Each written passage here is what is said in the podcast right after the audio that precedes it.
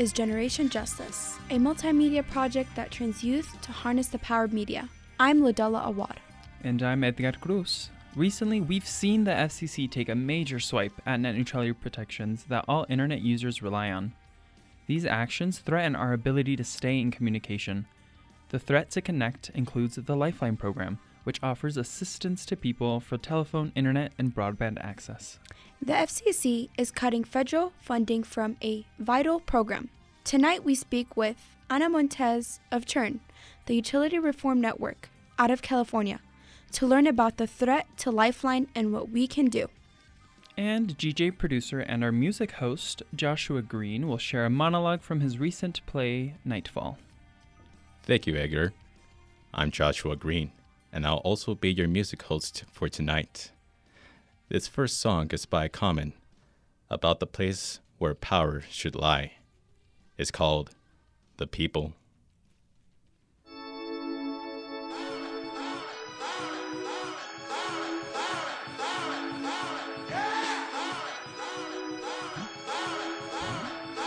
Yeah, it's for the people. Radio unsung hero. Riding in the Rego, trying to stay legal. My daughter found Nemo, I found a new primo. Yeah, you know how we do. We do it for the people and the struggle of the brothers and the folks. The lovers of the dope. Experiment to discover hope, scuffle for notes. The rougher I wrote, times was harder. Went from rock starter to the voice of a martyr. Why white folk focus on dogs and yoga. My people on the low end trying to ball and get over. Like liquor for the fallen soldier. From the bounce to the ounce, it's all our culture. Every day we hustling, trying to get them customers. Law we ain't trusting them. Thick bras, we busting them. Sick and tired of punching it. I look on the bus at them. When I see them struggling, I think how I'm touching them.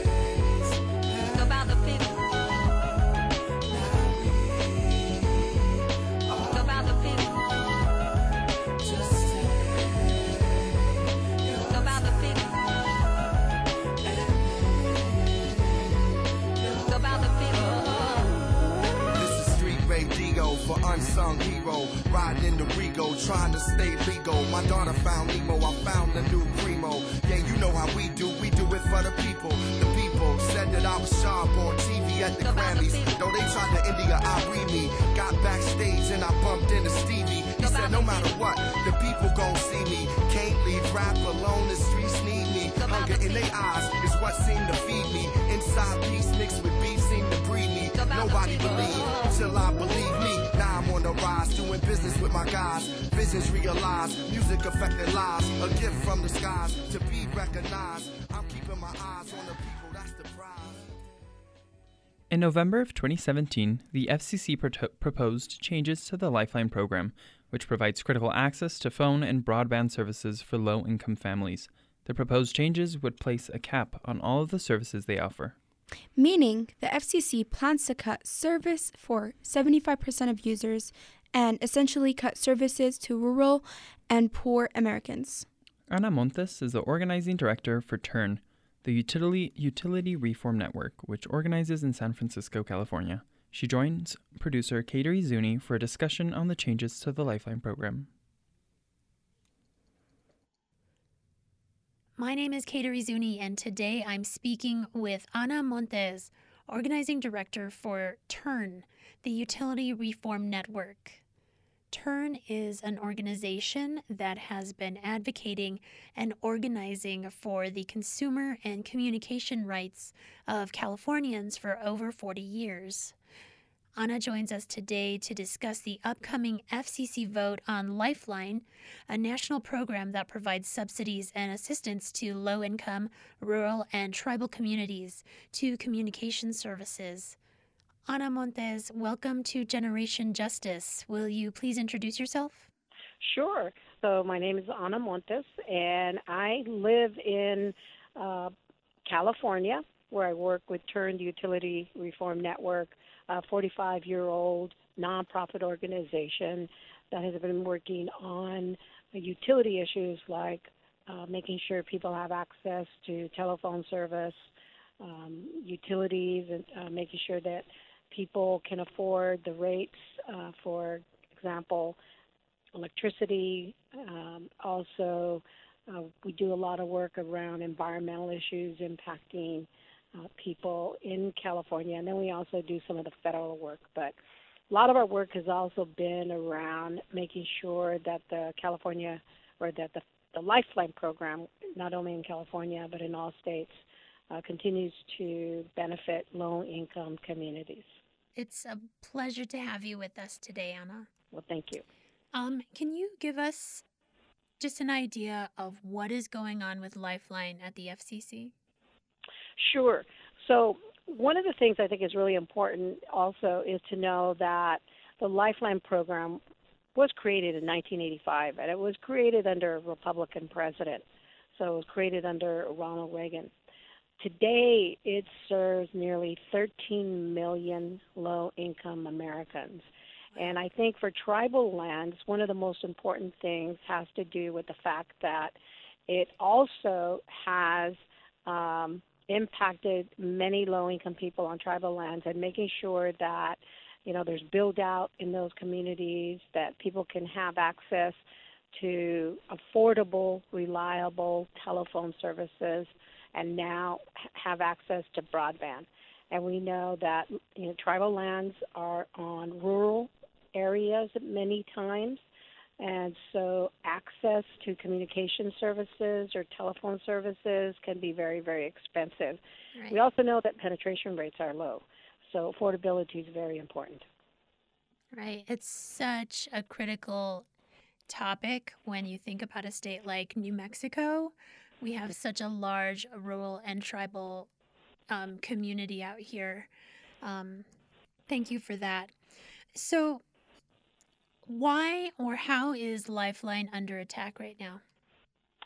So, one of the things um, that's occurring at the FCC level is that the FCC's changes will hurt people because they want to eliminate um, mobile phone services and online telephone services as an eligible service.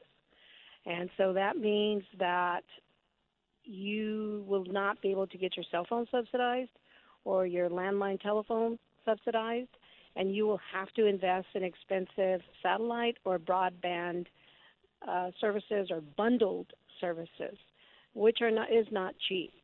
Uh, in California, for example, uh, we have AT&T UVerse and Comcast. Um, probably the cheapest bundle is about fifty dollars. So the subsidy would only be about around ten or eleven dollars. So ten or eleven dollars off of fifty dollars is not very much, and that's on the low side for a bundled service. So that means a lot of people uh, are not going to be able to afford it, and and the average income for Lifeline subscribers is about four, fourteen thousand dollars a year. So that's not going to go very far. Right. And so the FCC is looking to defund the Lifeline program, is that right? Well, what they're doing is they're looking at uh, placing a cap Mm-hmm. on Lifeline recipients. So if there's a cap on a Lifeline recipients, then that's going to mean that you're only going to be able to uh, be on Lifeline for a certain period of time. The other thing is they want to place an overall budget cap on the Lifeline program. So that means if we reach the cap, then no more people will be serviced. And so it's, in a sense, it, it eliminates a lot of people from being able to benefit from the program because it greatly reduces the budget. The other thing is um, they want to res- restrict service to only certain providers and eliminate some of the providers out there that, that are that provide services um, you know at a, at a very low cost. So it's not going to eliminate it entirely, but it's going to make it a lot harder for people to be able to sign up for the services and or stay on the service. Are budget concerns the main reason that they're giving to cut Lifeline? So they're always talking about these programs being a tax. And they're always saying that that's, you know, that places a hardship on people, you know, on taxpayers.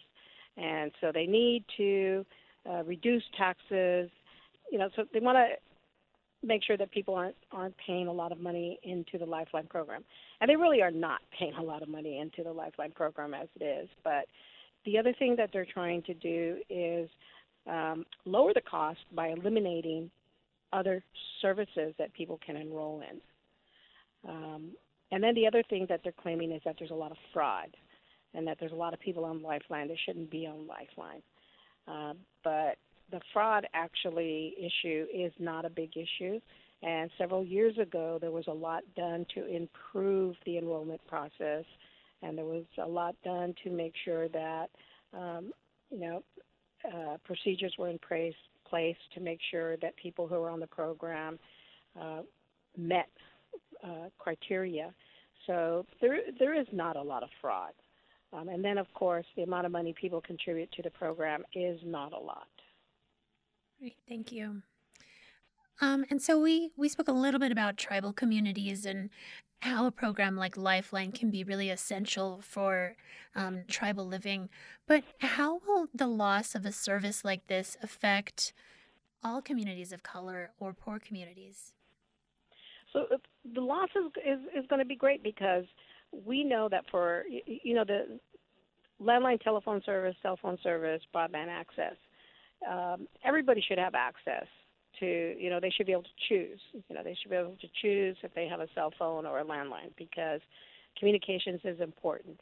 Having a telephone uh, for many seniors, uh, for everybody, especially communities of color, means that you have access to the outside world, you have access to, uh, to employers, you have access to your children, to schools, to services. Our communities are extremely mobile, many times living paycheck to paycheck, uh, Mm. place to place. Uh, many people are um, on the verge of homelessness or homeless. So having that tool is extremely important. For others, we're looking at having access to broadband. And, and we don't believe that people should have to choose access between a phone and broadband. We think people should have access to both because broadband or internet access is extremely important in making sure that we're able to keep up not only uh, being able to uh, um, research for information regarding health, uh, job searches, and things like that, but also education, especially for people living in rural communities. Online learning is really important. Right. Um, information is very important. Um, being able to be on the internet, filling out a job application, and disproportionately within communities of color, the divide has grown. So there's a lack of access, in particular among communities of color, and a lot of the documentation has been done, for example, around uh, Latino and Black communities. Penetration rates are very, very low. And if we don't have access to being able to access information online, we, you know, you're uninformed. Uh, children aren't going to do as well in schools. People going to college are not going to be able to compete because there's a lot of information online being that is, you know, you have to access as a student. So, and it's extremely important, and it really needs to be reliable, and it really needs to be affordable. The costs have gone up; they've not gone down. So that is a huge issue impacting our communities. What can people be doing now, and what is the deadline to get our voices heard on this issue? I'm really glad that you asked that because people can do more than they think. Um, you know, people can uh, urge their legislators to oppose the decision making that is being done at the FCC. They can ask their representatives to support a congressional review, which would uh, stop the process and could actually prevent the FCC from overturning or changing the decision that was made in 2016. Uh, because we have we have legislators that have not stepped up and taken a position, and when people contact their their congressional representatives or their senators um, in mass, they can actually get them to listen to them. Um, the other thing is, so it's a matter of phone calls, it's a matter of letters. Um, the other thing is um, contacting the FCC directly and sending letters, uh, posting uh, comments in the form of a letter through the current uh, FCC website, and basically stating that you know they shouldn't they shouldn't overturn this decision because here's how it impacts um, my community and sharing experiences and sharing stories is especially important. So comments were due January the 24th. That's been extended to February the 23rd. So there's time for people to to do these things. Thank you so much, Ana. Um, I think it's so interesting how all of those channels that we have become accustomed to getting our voices heard, calling people on the phone, submitting comments to a website, all of those channels are actually exactly what's under attack right now. I, you know, we've got this lifeline that's, you know, about to be gutted, and we've seen what happened to net neutrality very recently. What is that meaning for our communities? So, what it means is that we're being pushed into a corner of four walls um, and uh, no way out. I mean, we're basically being placed in a box and told that um, we don't have a voice under this current Trump administration. Um, we have, uh, in proportion to the population, we have a lot of people that are low income. Mm-hmm. And if if we're taking away programs that have helped people to be competitive, and that have helped people to access information, that's that's isolating us. And so I think that that that's one of the things that's happening under the Trump administration. You know, our voices are being silenced if if communication services are being taken away from us or having access to the communication services is becomes much much more limited and unaffordable and unreliable. So I think that it's it's a way to silence us to eliminate these programs. Um, I'd also think that it's a way to show how far removed the Trump administration and the current FCC chairman is from the needs of of the people um, in you know living in the United States. Thank you. Is there anything else that you would like to add? So you know the other thing I would say is that every state has a public utilities commission. The Public Utilities Commission um, usually regulates uh, utility uh, investor-owned utilities, large utilities, so telecommunication companies, uh, energy companies, and I think that it, it it's a little more accessible and it's more local, mm. and I think that that's another area people really need to get involved in, and that is getting involved to make sure that the Public Utilities Commission is also doing something about preserving the Lifeline program and making sure that people know about the program and have access to the to the program, and also asking their commissioners to stand up and send a message to the Beltway. So the local involvement is very important and can have strong impact. Great, I think that's that's wonderful advice. Well, Ana Montes, thank you so much for joining us today and for being an advocate for all communities in need of this vital communication and utilities. It was a pleasure to speak with you.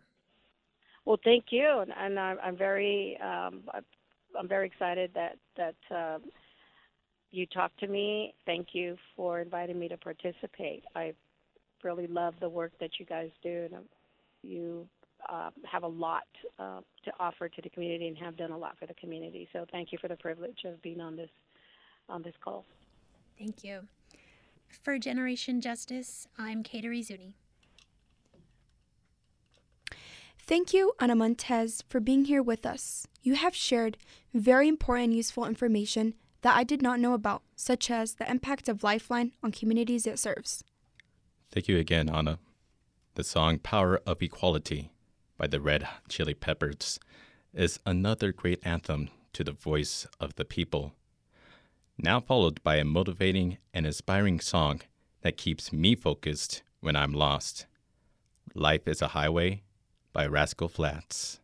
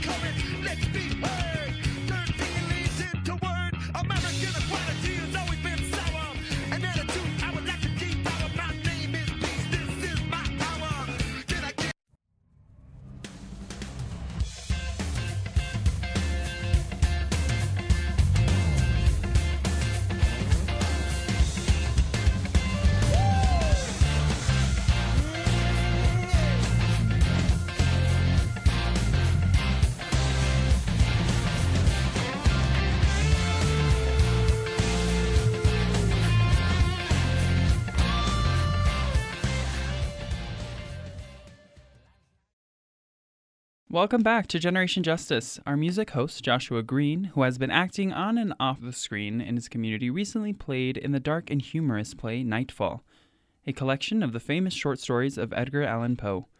The show was directed by Katie Koenke for Encore Productions, a youth theater troupe. Now we'll hear a segment from uh, the play Nightfall beginning an introduction from The Raven, following by The House of Usher performed by Josh, Joshua Green.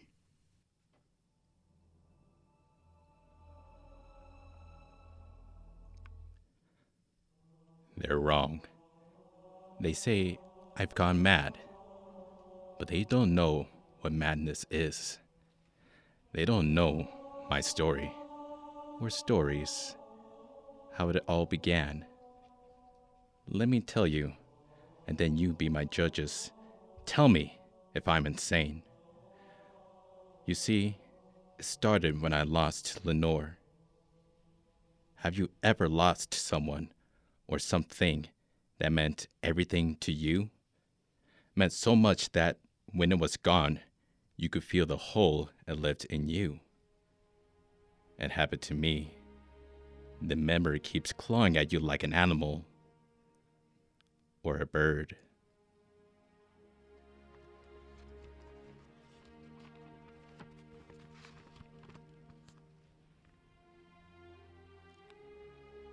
During a dull, dark, and soundless day in autumn, when the clouds hung oppressively low in the heavens, I had been passing alone through an especially dreary tract of land, and at length found myself, as the shades of evening drew on, within sight of the melancholy house of Usher. As I approached, I began to feel an atmosphere around the house, a feeling reeking up from the decaying trees, the gray wall, the silent lake, a sickening and mystic odor.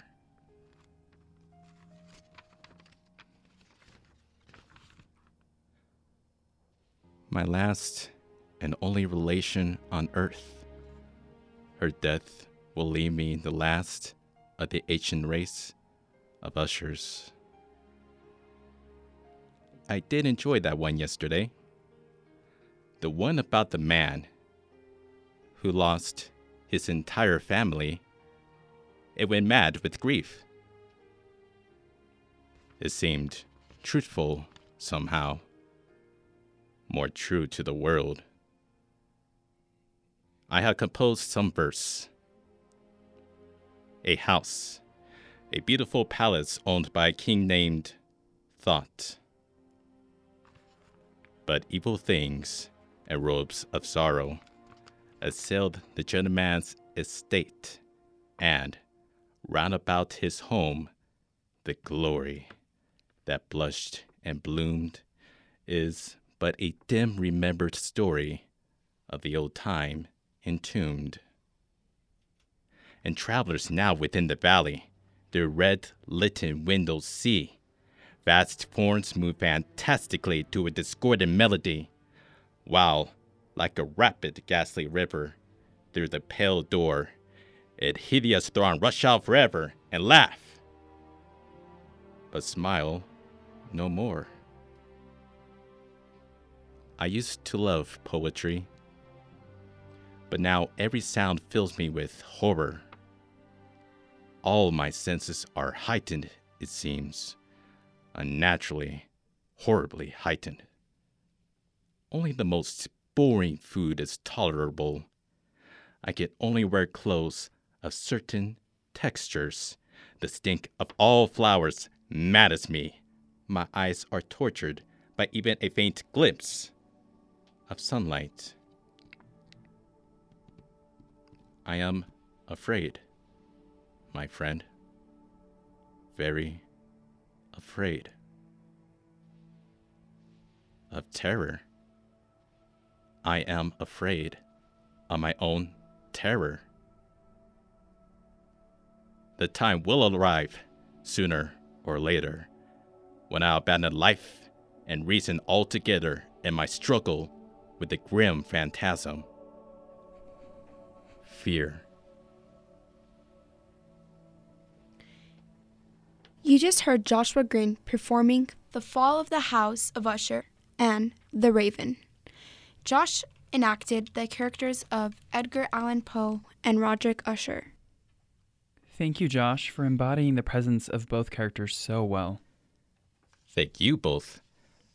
I choose this next song for its calming and atmospheric tone it sets in my everyday life. Here is Dancing by the Dreamless by Ozzy, followed by Ari Lennox with Night Drive.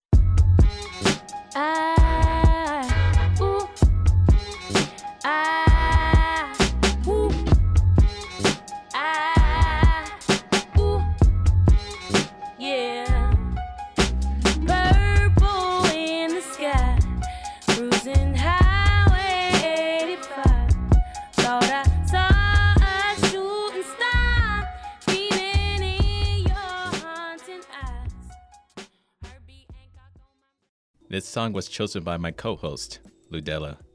Here is Oh My Soul by Casting Crowns.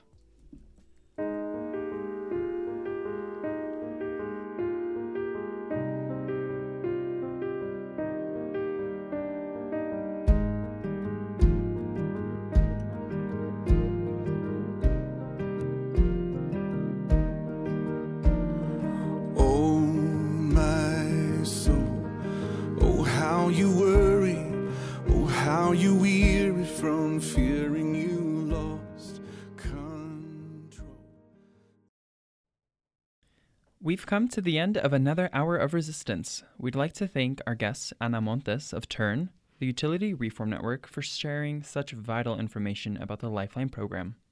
And thank you to our music host and resident thespian, Joshua Green. Production assistant came from Kateri Zuni and Roberta Rael. And thank you to all of our youth producers. We could not do what we do without you. Generation Justice would also like to thank KUNM for bringing voices of young people to you, KUNM listeners. Stay connected with us.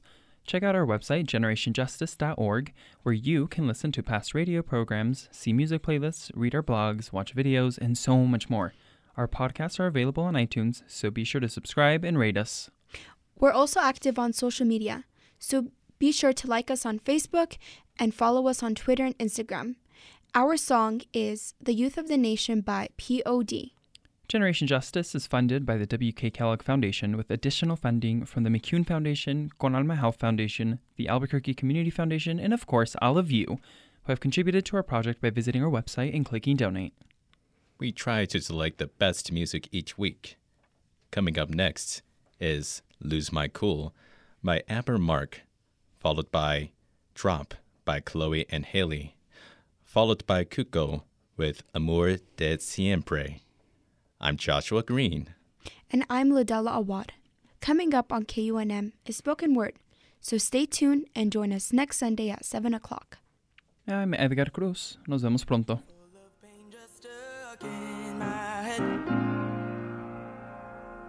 There was no one that could get me out of it.